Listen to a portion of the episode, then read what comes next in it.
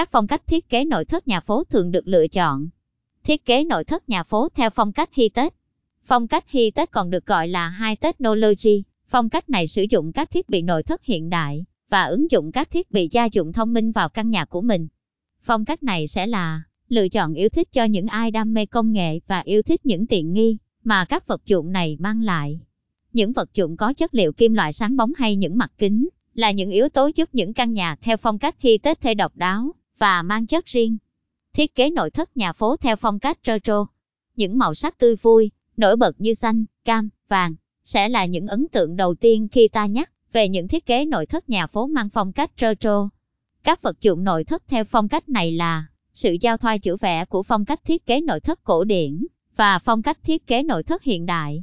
Phong cách retro chú trọng vào sự pha trộn màu sắc cùng sự kết hợp hài hòa của những món đồ nội thất mang vẻ đẹp hoài cổ, nhưng không có quá nhiều chi tiết cây rườm rà. Đây cũng là phong cách nội thất đặc trưng của những năm 50, 60 của thế kỷ 20.